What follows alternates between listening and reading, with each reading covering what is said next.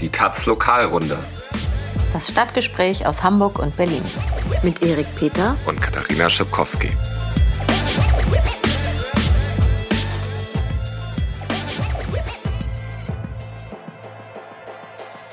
Moin, hallo, herzlich willkommen zur 25. Lokalrunde. Wir, ein Vierteljahrhundert sind wir schon am Start. Oh Gott, ein Quartal. Äh, ja. Äh, naja, ähm, wir sind in Berlin und es ist kalt. Man könnte Anfang November auch sagen, es ist mild. Auf jeden Fall ist es zu kalt, um auf der Straße zu schlafen. Und das ist auch heute unser Thema. Obdachlosigkeit, Kältehilfe oder Winternotprogramm, wie das bei uns heißt. Erik, wie viele Leute betrifft das denn eigentlich in Berlin? Wie viele leben hier auf der Straße? Ja, es gibt nur Schätzungen und die gehen davon aus, dass es 6.000 bis 10.000 obdachlose Menschen in Berlin gibt. Und dazu kommt natürlich das Problem der Wohnungslosigkeit. Genau, da muss man vielleicht einmal den Unterschied erklären. Ne? Also Obdachlose sind halt Leute, die gar kein Dach über dem Kopf haben und ähm, also auf der Straße sind und Wohnungslose haben keine eigene Wohnung, sind aber vielleicht in einer öffentlich-rechtlichen Einrichtung untergebracht, wie auch Geflüchteteneinrichtungen und so. Oder schlafen bei ihren Freunden auf der Couch oder so. Genau, das kann man dann ein bisschen besser messen. Also in Berlin weiß man, 38.000 Menschen sind so in Heimen, betreuten Wohneinrichtungen, Pensionen untergebracht. Und das hochgerechnet mit Leuten, die dann irgendwie auf der Couch bei ihren Freunden schlafen, sind das so, geht man aus von 50.000 Wohnungslosen. Ja, in Hamburg gibt es eine Zählung. Also es wurde gerade die Zahl der Obdachlosen erhoben ähm, und es ist rausgekommen, dass sie sich in den letzten neun Jahren fast verdoppelt hat. Also es wurden jetzt knapp 2000 Leute gezählt statt knapp 1000 wie noch 2009. Äh, man muss aber zu der Zählung sagen, also es wurden nur Leute in obdachlosen Einrichtungen befragt. Also ähm, die Dunkelziffer wird wesentlich höher sein. Es ging auch bei der Zählung gar nicht darum, herauszufinden, wie viele Leute obdachlos sind. Das ähm, will man vielleicht ja auch manchmal gar nicht so genau wissen, so als Senat, sondern es ging darum, herauszufinden, wo die Leute herkommen. Ähm, um was genau damit das zu wissen? Sagt der Senat nicht so genau, warum er das wollte, nur dass man da halt keine Zahlen, irgendwie keine aktuellen Zahlen drüber hatte. Aber die Vermutung ist, dass also auf jeden Fall wird ein Aspekt sein, herauszufinden, ob die Leute irgendwo anders krankenversichert sind. Weil wenn Notfälle passieren, werden die ja behandelt ähm, hier, auch wenn die hier nicht krankenversichert sind. Aber dann kann sich die Sozialbehörde, die es dann halt erstmal zahlen würde, das Geld wiederholen von der Krankenversicherung in Rumänien oder Bulgarien oder so.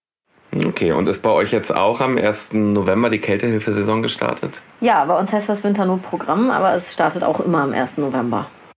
Dann lass uns doch nochmal erklären, was das überhaupt bedeutet. Bitte. Also in Berlin läuft das unter dem Dach oder dem Label der Berliner Kältehilfe. Das ist ein Programm der Sozialarbeit, das eben während der kalten Jahreszeit Übernachtungsplätze anbietet. Ähm, und dieses Angebot umfasst mehr. Also das, da geht es um Beratungsstellen, um Nachtcafés, um Suppenküchen, es gibt Kältebusse, es gibt eine Kältenot-Hotline.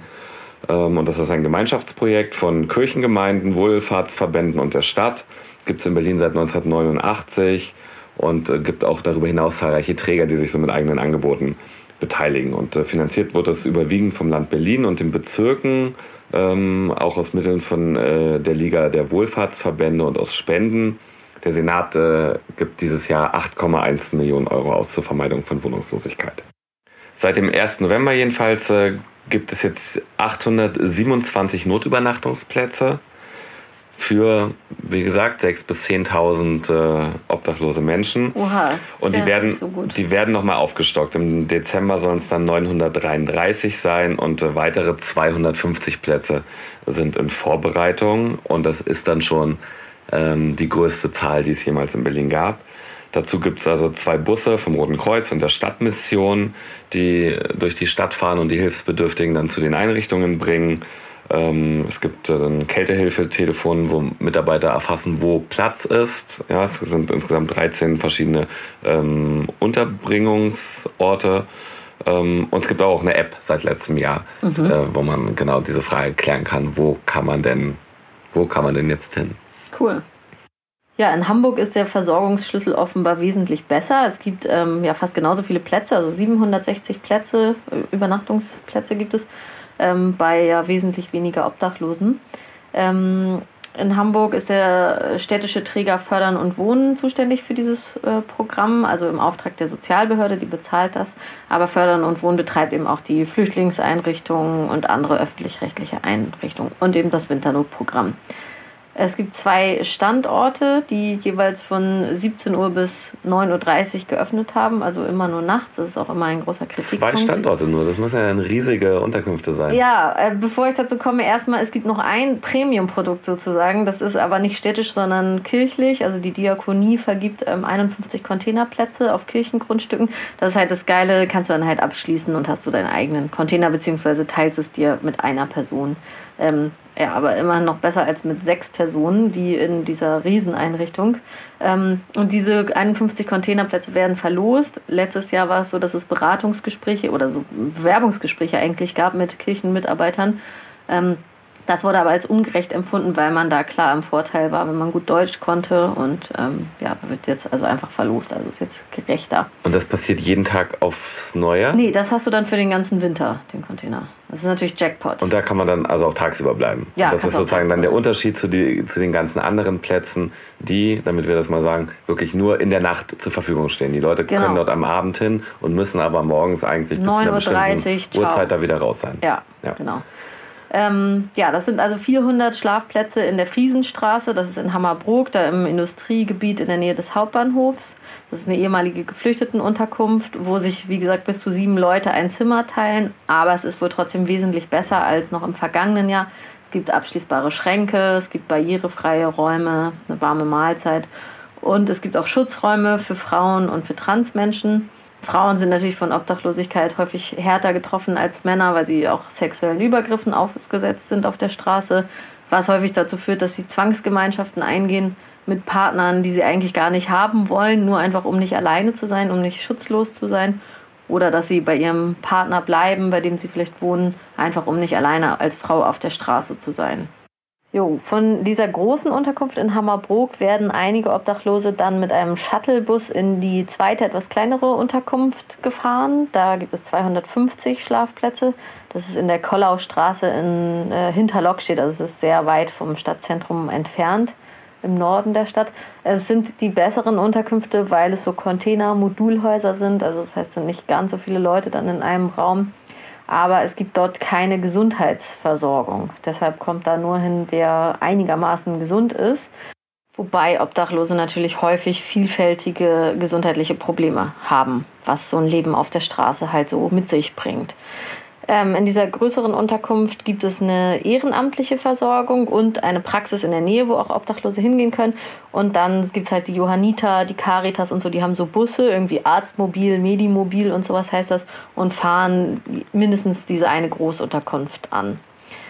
Ähm, generell sagt die Stadt aber, das Angebot, das Winternotprogramm umfasst halt keine Gesundheitsversorgung. Es ist einfach nur ein nächtlicher Kälteschutz. Also, ja, sagen sie zwar nicht so, aber es soll halt einfach verhindert werden, dass Leute auf der Straße erfrieren. Ja, es ist leider schon eine Frau in Hamburg auf der Straße erfroren diesen Winter. Ähm, das war zwei Tage bevor das Winternotprogramm gestartet ist. ist eine Frau auf, der, auf einer Parkbank erfroren. Okay, diese Nachricht gibt es aus Berlin zum Glück noch nicht. Und äh, das liegt vielleicht auch daran, dass es schon ein äh, frühzeitigen Start der Saison gab, erstmalig dieses Jahr. Das heißt, schon ab Oktober standen 400 Plätze zur Verfügung. Trotz der überwiegend milden Temperaturen waren die zu 84 Prozent ausgelastet. Das zeigt also, dass die Nachfrage irgendwie nach so einem ausgeweiteten Angebot groß ist. Und auch nach hinten heraus wird es äh, dieses Mal verlängert. Also nicht, es wird nicht am 31. März ähm, enden, die Kältehilfesaison, sondern wird noch den ganzen April mitgehen. Mhm, nicht schlecht. Ähm, genau, das ist äh, erstmalig, dass die Kältehilfe so lange zur Verfügung steht und man muss schon sagen, das hat auch viel mit dem Engagement von der Sozialsenatorin der Zuständigen, Elke Breitenbach, zu tun. Von der Linken, ja. Ja, genau. Die hatte im Januar und jetzt im Herbst zu einer Strategiekonferenz zur Wohnungslosenhilfe geladen. Und mir fällt da eine ganz einfache Strategie ein. Ja. Bezahlbaren Wohnraum schaffen. Ja, wäre nicht so schlecht. Ähm, naja, dort sind jedenfalls Handlungsempfehlungen erarbeitet worden. Also da geht es um die Aufstockung von Personal in den bezüglichen Fachstellen und den Unterkünften, ähm, bei den Sozialberatungen und auch bei der aufsuchenden Sozialarbeit und auch um einen Ausbau der Angebote für Ziel, bestimmte Zielgruppen, ne, wie EU-Bürgerinnen oder Jugendliche, Frauen, Familie, mhm. äh, Lesben und Schwule. Ähm, und auch ein Thema dort, äh, da sind wir sozusagen bei deiner Idee, war die Prävention Das heißt, wie verhindert man es, dass Menschen auf der Straße landen, weil sie zum Beispiel in Mietrückstand mhm. geraten sind? Und eine Idee, die dort kam, war, dass äh, Zwangsräumungen, die anstehen, an die Behörden, an die Bezirke gemeldet werden müssen. Dass das nicht einfach irgendwie ein Vermieter zum Gericht geht und den Titel erwirkt und jemand räumen lassen kann, sondern dass ein Bezirk vorher davon mitkriegt ähm, und nochmal eingreifen kann, um mhm. das vielleicht zu verhindern. Ja. Was es auch bräuchte, wäre ein verbessertes Angebot der Tagesstätten, also so einen Platz zum Ausruhen, Aufwärmen, Duschen tagsüber, eben nicht, äh, wo man in der Nacht schläft. Davon gibt es 13 in der Stadt. Und da merke merk ich gerade, dass ich auch vorhin gesagt habe, es gäbe 13 Notübernachtungsstellen. Ähm, das muss ich zurücknehmen. Ich weiß nicht, wie viele Notübernachtungsstellen es gibt. Es gibt, glaube ich, wahrscheinlich noch mal deutlich mehr. Es gibt viele sehr kleine. Ähm, die Zahl ist mir aber gar nicht bekannt. Das ist sehr ehrlich von dir, dass du es zugibst. Merke, glaubt Erik nicht alles, was er so von sich gibt. Aber das meiste könnt ihr ihm schon glauben. Ja, danke. Jedenfalls diese 13 Tagesstätten ähm, haben natürlich auch irgendwie einen viel höheren Bedarf für Personal und Sachmittel angesichts äh, steigender Zahlen von Obdachlosen, kriegen aber seit Jahren nicht mehr Geld. Die Berliner Diakonie-Chefin hat das zum Start der Kältehilfe-Saison kritisiert und hat auch kritisiert das Verhalten mancher Bezirke. So hat etwa der Bezirk Reinickendorf schon vor Jahren die Finanzierung seiner wohnungslosen Tagesstätte eingestellt wohl in der Hoffnung, dass die Obdachlosen dann einfach anderswo in der Stadt unterwegs sind. Also Reinickendorf, starker Kandidat für den Preis für den unsozialsten Bezirk, falls man den mal einführen will.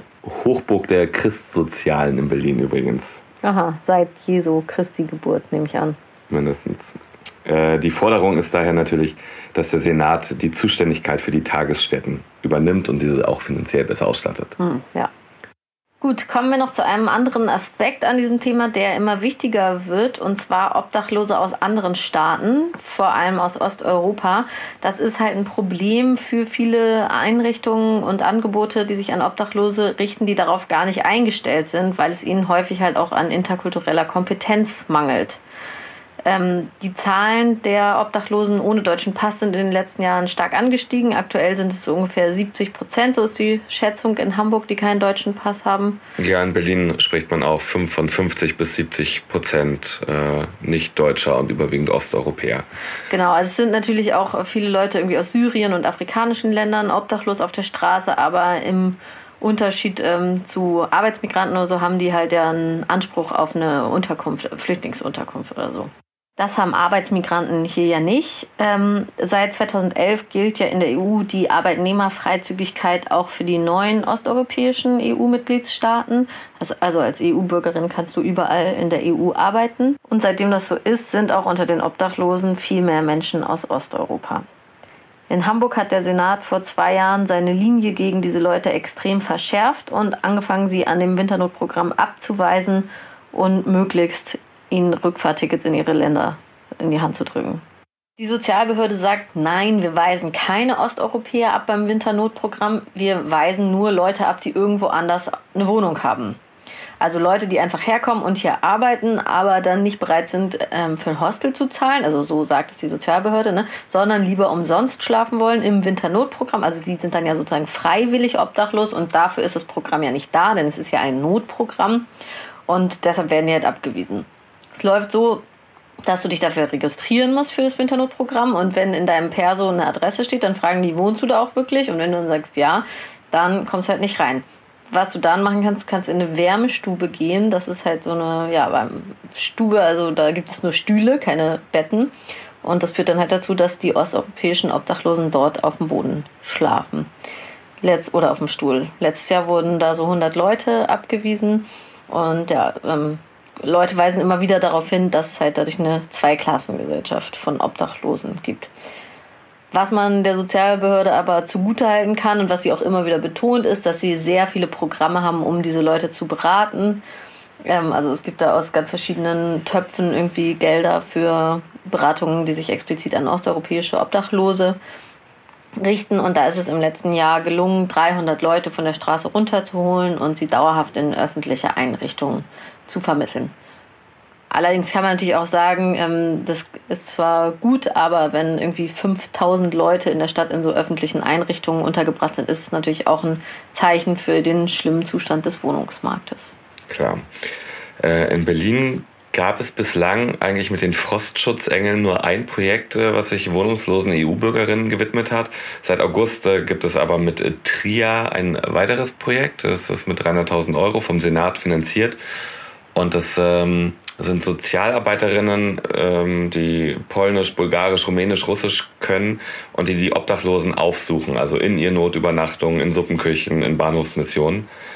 Ähm, und einmal fragen sozusagen, was sind sozusagen die nötigsten Bedürfnisse, die sie haben, aber dann auch in Einzelgesprächen ähm, versuchen zu schauen, was sind die Perspektiven für die Person, wie können sie in eine staatliche Regelversorgung vermittelt werden. Da geht es dann auch darum, wie haben sie denn vielleicht Anrecht auf Arbeitslosengeld oder auch die Frage von Krankenversicherung, die dann viele EU-Bürger dann gar nicht mehr haben in Deutschland. Ähm, und die haben auch ein Teilprojekt, ähm, wo acht Wohnungslose für acht Wochen in eine Art WG ähm, zusammengezogen werden und dort äh, eine Intensivbetreuung bekommen ähm, um sie in dieser Zeit auf die eigenen Beine zu stellen. Ja, also um einen Wohnplatz ihnen äh, zu vermitteln, auch eine Arbeit oder auch irgendwie den Zugang zur Arbeitslosenhilfe. Und das scheint ein äh, großer Erfolg zu sein. Es äh, gab jetzt schon äh, mindestens einen Durchgang, der da abgeschlossen ist. Achter WG ist auch nicht ganz ohne, ne? Ja. Viel Konfliktpotenzial. so, wer ist das denn dann jetzt? Nee, einen habe ich noch, ein anderes Projekt, ähm, was versucht, Obdachlose nach Polen abzuschieben. Äh, nee, zur Rückkehr zu überzeugen, sagen mhm. sie. Das sind polnische Sozialarbeiter von einer polnischen Stiftung, Barka heißt die, aus Poznan. Die sind seit August äh, hier auf den Straßen von Berlin unterwegs. Und äh, genau, die bieten den polnischen Obdachlosen an, auf die Barker eigenen Bauernhöfe zu gehen. Ja, dort gibt's, können die kostenlos äh, unterkommen, kriegen Essen und äh, Bauern werden. Ja, und ihnen wird so die Reintegration in die polnische Gesellschaft versprochen. Polen macht das in diversen europäischen Ländern, in Großbritannien, in den Niederlande, äh, selbst in Island sind die unterwegs. Ihr Ziel war das, äh, von den geschätzten 2000 polnischen Obdachlosen in Berlin 20 äh, nach Polen zurückzubringen in den vier Monaten, die sie hier unterwegs sind. Es gibt aber durchaus die Kritik daran, dass die Integration in die Gesellschaft dort überhaupt nicht stattfindet, die dann also auf diesen Höfen sind, die fernab äh, von den Städten liegen. Und äh, genau, es wird kritisiert, dass Barker so einen paternalistischen Ansatz hat, so nach dem Motto, wir wissen, was gut für die Leute ist. Gut für euch ist auf jeden Fall, uns hier weiterhin zu hören. Abonniert uns, folgt uns auf allen Kanälen, die ihr habt und notiert euch die Nummer vom Kältebus vielleicht ins Handy, speichert sie euch ein und dann bis nächste Woche. Bis dann. Ciao. Ciao.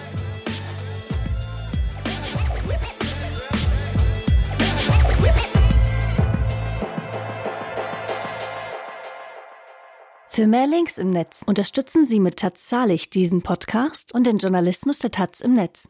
Taz Zahlig. Für ein offenes Internet und freien Zugang zu unabhängigem Journalismus. taz.de slash zahlig.